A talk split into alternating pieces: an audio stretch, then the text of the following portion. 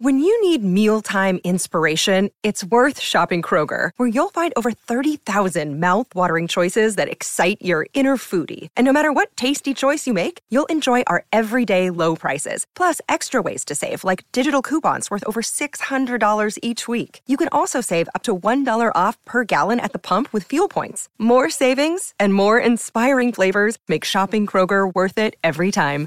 Kroger, fresh for everyone. Fuel restrictions apply. And we're back. Thanks for your patience as I did some moving and researching this past month. Episode 40 will be out next Saturday, and I will be back on my regular schedule of main series episodes every other week, with guest episodes when possible. Today's special episode is by PhD candidate Leland Renato Grigoli. Leland is a medieval scholar currently finishing his PhD at Brown University with a dissertation on Cistercian colonialism in Champagne, Occitania, and Catalonia in the 12th to 14th centuries. With multiple scholarly articles and numerous conference presentations at Brown, Princeton, and Harvard, among others, Leland is a major figure in medieval Western Christian studies. Today he will discuss the Albigensian Crusade, a pivotal, if often overlooked, episode in the history of France. This holy war in Western Europe pitted Catholics against supposed heretics, northern lords against their southern counterparts, and was crucial in the formation of France. As some of you probably know, France is not a homogeneous country, and many different cultures exist within the hexagon. In fact, the French language wasn't spoken as the main language by the majority of French people until the Second Empire when Napoleon III forced it across schools in order to bring unity to his country. The largest rival to French was in fact Occitan, the language of the South. The south of France has maintained a distinct culture and identity as a Mediterranean focused region as opposed to the northern Atlantic facing France, something which goes back all the way to pre Roman times and which we discussed in episode 8. As Leland explains, the Albigensian Crusade was not just a conflict over two different sects of Christianity, it was a violent power struggle between France and Occitania that forever changed the two.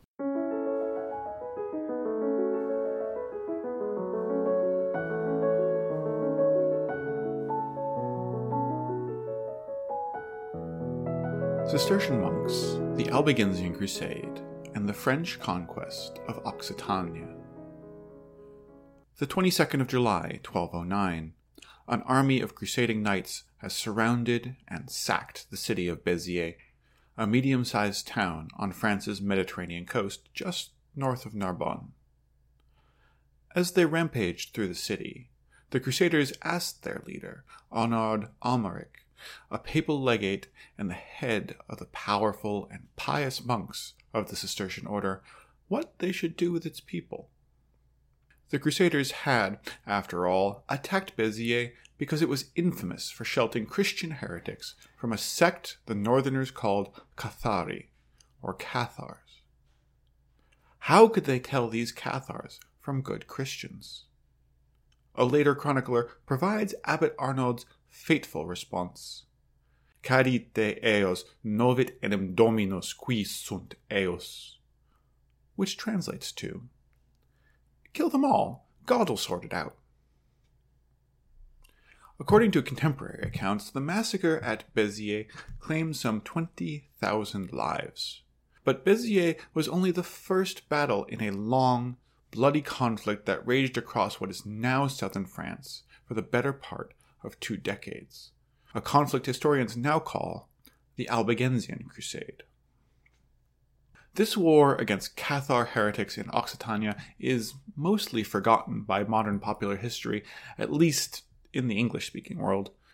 Most people hearing the word crusade think of the Middle East, not Mediterranean France. They think Christian versus Muslim, not Christian versus Christian. How did the Pope come to call a crusade against Christians and in the heartland of Christian Europe? Why did northern French knights answer the Pope's call? And why would a monk, a man who was supposed to remove himself from the world to pray, order the massacre of an entire city? The answer to these questions requires a deep exploration of the mutually beneficial links between church and state during the later Middle Ages. It is a story with roots reaching back a century or more.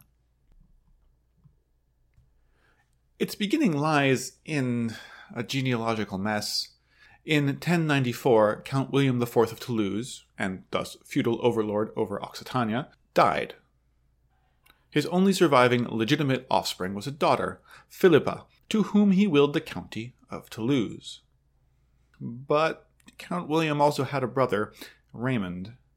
Despite Philippa's legal claim to the county, it was Raymond who had the power having long governed Toulouse while his brother William was off on pilgrimage to Jerusalem. Raymond thus took over the county with little fuss or trouble following his brother's death, ruling as Count Raymond IV of Toulouse. Those familiar with the First Crusade will recognize Raymond as one of its leaders. But that is a story for another time, because Philippa was not out yet.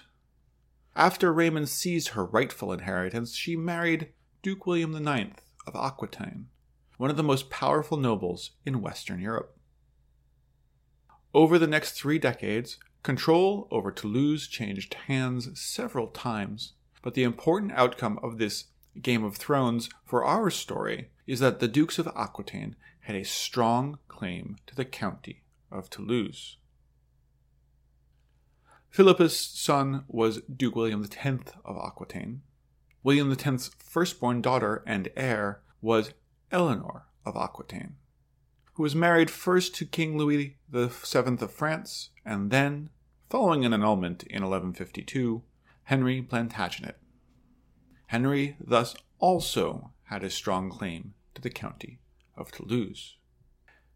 It was a claim Henry tried to enforce almost immediately upon his accession to the English crown in 1154 as King Henry II, raising what was possibly the largest army of his entire reign to do so.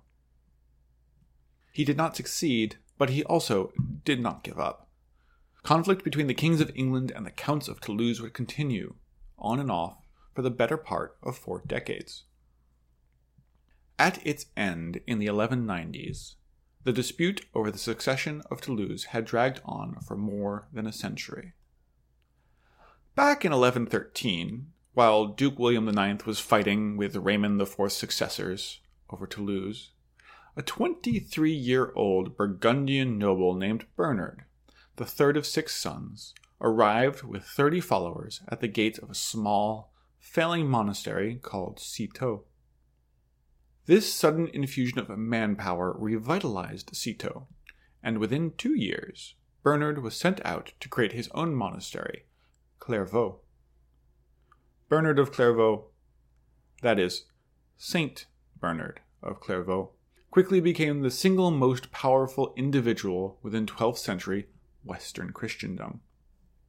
A passionate orator and fanatical Catholic, driven by a seemingly limitless energy, Bernard was an advisor to popes and kings, and the organizer and primary preacher of the Second Crusade. Bernard's legacy is long. His treatise given to Pope Eugene III, entitled De Consideratione, on contemplation, is still read closely by those aspiring to the papacy. As abbot of Clairvaux, Bernard oversaw the expansion of the Order of Citeaux, the Cistercians for short, from a handful of houses to over 300 monasteries by the time of his death in 1153. In this process of expansion, Cistercians often took up troubled or abandoned lands from a noble patron and made them peaceful and productive. The Cistercians were, in other words, adept at negotiating deals with nobles over lands those nobles did not fully control but would like to. This is a skill that would be of vital importance in Occitania. Bernard of Clairvaux was also a fierce opponent of heretics. From the early 12th century, heretics had been popping up with an ever increasing frequency across Western Europe. The recent rediscovery of Aristotle gave Catholic theologians tools to identify and classify these heretics according to their beliefs. Or perhaps these so called heretics had always existed, and it was only with the structured theology of the 12th century that they began to be identified. Or perhaps there never were any heretics. Perhaps they were created by an anxious or ill intentioned churchman, in much the same way that opponents of Western, and particularly American, imperialism tend to be labeled as terrorists. Scholars do not agree which of these three possibilities, or any combination or permutation thereof, is correct. In fact, they disagree with each other very, very loudly. I myself hesitate to speak my opinion for fear of being shouted at, but I think there is simply too much smoke for there not to be a fire underneath, if you take my meaning. In any case, people like Bernard of Clairvaux certainly believe that heretics existed. That is enough for our purposes here. One of these heretical groups was known to 12th century churchmen as Cathars, or sometimes Albigensians, since there were supposedly a great number of them in the area around the Occitanian city of Albi. The Cathars, if they existed, never called themselves Cathars, but rather good men. If we believe our sources, these good men were duelists, not because they liked to play with swords, but because they believed that there was an evil god who was an equal and opposite of a good god. In 1145, Bernard of Clairvaux traveled to Occitania to preach against the Cathars.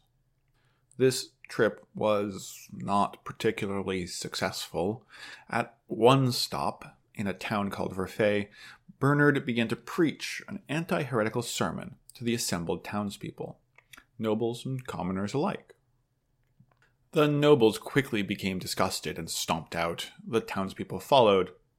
Bernard followed too, continuing his sermon loudly until he was in the town square, shouting at the barred doors and closed windows of the nobles' stone houses. When he was finished speaking, Bernard did as the apostles when they had encountered recalcitrant non believers. He shook the dust off his sandals and left town. Although he failed to find many converts, Bernard's preaching mission was, in one way, a success several Occitanian monasteries decided to join the Cistercian order. The Occitanian monasteries that decided to join the Cistercians were often foundations which had been established within the past 50 years. They were monasteries which struggled to find local support and patronage. Most of the noble families in the region had long standing relationships with older monasteries and saw no reason to help these young upstarts. Thus, these foundations were mainly composed of men drawn from a rising class of wealthy merchants and tradesmen, rather than old, noble families. Further, most of the bishops in the region were weak, poor, uninterested in new monasteries, or all three. The Cistercians therefore provided a lifeline to these troubled foundations by giving them the prestige of membership in a trans European order and the network of benefits that came with it. Look, Bumble knows you're exhausted by dating. All the must not take yourself too seriously and 6 1 since that matters. And what do I even say other than hey? well, that's why they're introducing an all new Bumble. With exciting features to make compatibility easier, starting the chat better, and dating safer. They've changed, so you don't have to. Download the new Bumble now. The Cistercians were, as I have said, adept at negotiating deals with nobles over lands those nobles did not fully control, but would like to. In Occitania, those nobles were not the semi local potentates with whom the Cistercians usually dealt. Instead, they were more often than not external powers, the papacy, and the kings of England and France. In these negotiations, the interests of Occitanian Cistercians were often in opposition to the Occitanian nobility. The Cistercians were, as I have said, usually from Occitania's urban nouveau riche, and, as Bernard of Clairvaux's failure at Verfeil illustrated, the so called Cathar heretics were from the old rural nobility. The results of this class conflict are as we might expect. In short order, we see Occitanian Cistercians calling on outside forces to come to the region and fight against Cathar heretics. The first of these calls came in the late 1170s from a Cistercian named Henry of Marcy, papal legate and abbot of Bernard's old abbey of Clairvaux. Henry appealed to King Henry II of England to come to Occitania and fight heretics. King Henry, as we will recall, was usually more than happy to come to Occitania and fight almost anything in his quest to claim the county of Toulouse. Henry of Marcy's campaign against heretics plunged Occitania into chaos. In addition to forces from England, mercenaries flocked to the region, working for both sides and looting the countryside when there was no one to pay them. This disorder was, of course, blamed on heretics sowing discord, further fuel for calls from both the Cistercians and the papacy for outside intervention. All that was needed to kindle the blaze was a spark when Lotario dei Conti de Segni ascended to the chair of St. Peter as Pope Innocent III in 1198. Papal power was at its height. Innocent knew it. He showed no hesitation in using the considerable temporal and spiritual power his predecessors had amassed. Innocent took a special interest in those he deemed to be enemies of Christendom. Occitania was a particular subject of his intentions. Innocent appointed several legates simultaneously, almost always Cistercians, to help combat heresy in the region and, in 1203, granted a crusading indulgence, remitting the sins of those who traveled to Occitania to fight. But the merda really hit the flabellum as the saying goes, in 1208, when Peter of Castelnau, a monk from the Cistercian monastery of Fontfroide and papal legate, was murdered on the road. Blame was immediately placed on Count Raymond VI of Toulouse, and calls to crusade were promulgated throughout northern France. The call to arms received a significant response, although the kings of England and France stayed out of the fray. Innocent then charged the legate, Arnold Amalric, as well as the knight Simon de Montfort, with waging the crusade. Arnold was a man with the perfect pedigree for the job. As abbot of Citeaux, he was leader of the Cistercian order. Arnauld had gotten to where he was through the talents which were so valuable to the Cistercians. He was an expert administrator and negotiator. Arnauld had begun his career as the abbot of the Catalonian foundation of Poblet. At Poblet, Arnauld had cut his teeth on the task of bringing the surrounding countryside, recently taken from the Muslims, under control of his monastery, and, by proxy, under the control of the crown of Aragon. His success at Poblet had seen Arnauld elected to the abbacy of Grand Selve, located between Toulouse and Montauban, the center of Cistercian anti heretical efforts in Occitania, and then to Citeaux.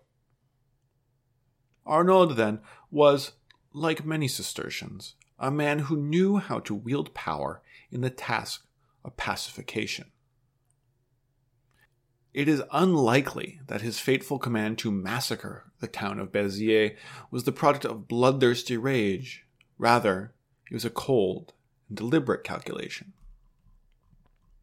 As leader of the Albigensian Crusade, Arnold used his position as a middleman between the papacy and the people of Occitania to his own advantage. He sought, almost obsessively, to depose the Archbishop of Narbonne and take his job, although he only succeeded when the Archbishop died of old age. As Archbishop, Arnold also tried to join the position of Viscount of Narbonne to the Archbishopric. Some scholars have suggested that Arnold's interest in Narbonne stems from his own relationship to a cadet branch of the Viscounts.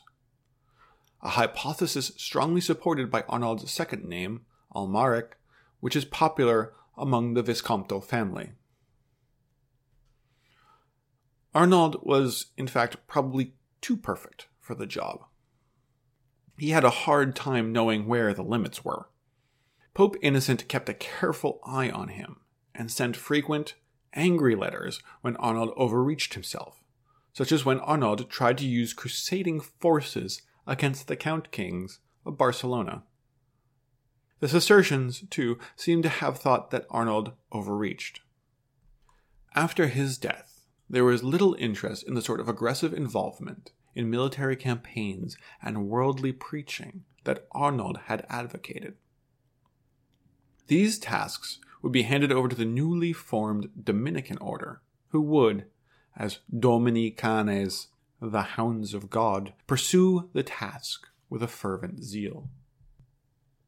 But withdrawing from the extremes of Arnold Amalric's policies did not mean that the Cistercians in Occitania simply retreated to lives of quiet contemplation in their monasteries they continued to serve as negotiators and intermediaries with external regional powers, and in 1220s, their efforts finally had success. In 1225, the Council of Bourges excommunicated the new Count of Toulouse, Raymond VII, for heresy and declared a new crusade in the south. This time, they would have royal company.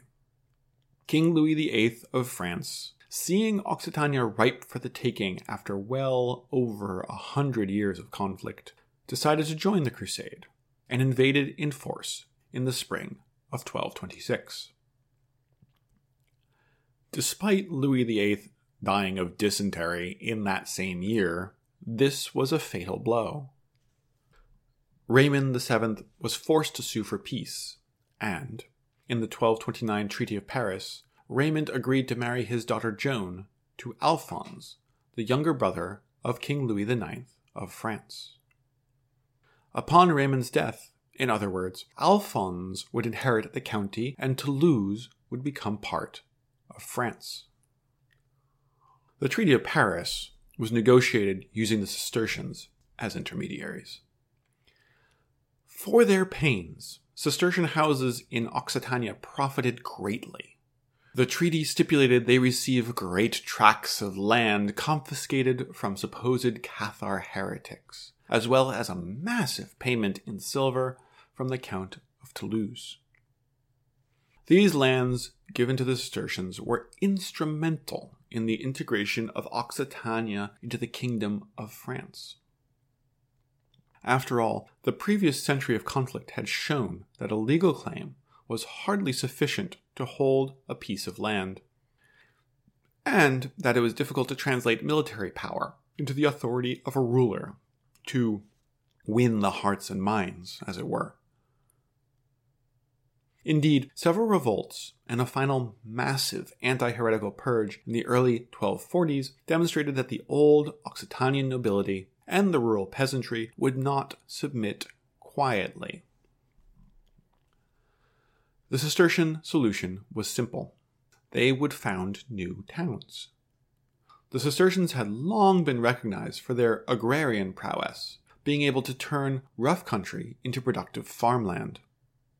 But the lands they received under the terms of the Treaty of Paris were far too vast for the monks or their servants to farm them directly. Instead, the Cistercians, in collaboration with royal agents, chose the best farmland and sited new, planned towns there. These towns, known as bastides, were often fortified and they were populated with peasants drawn from the surrounding heretical countryside. Today, archaeologists can still see a ring of depopulation around surviving Bastide towns. Although I would hasten to emphasize that contemporary sources indicate that this transfer of population was willing, the result of profitable lands being offered under good terms, we should still remain suspicious as to if this was the case. The Bastide the resettlement of a population one wishes to control where they can be controlled is the idea at the start of a genealogy of ideas that leads to encomienda and reconcentracion policies used against aboriginals in the Spanish Americas, and, eventually, to the concentration camp. The Bastide was remarkably successful in controlling Occitania. There was little to no resistance against French rule after the 1240s, although supposed Cathar heretics were still caught and executed into the early 14th century. By then, Toulouse and its surroundings were an integrated, profitable part of the medieval French state, and the monks of the Cistercian order were its administrators. As always, donations keep the podcast going, so if you would like to make a one time donation or become a patron, please consider doing so. Thank you very much for your continued support.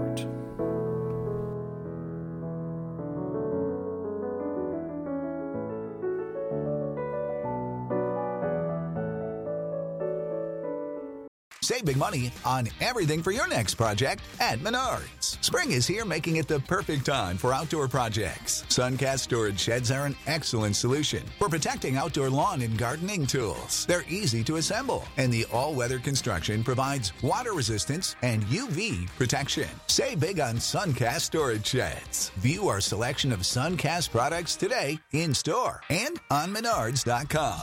Save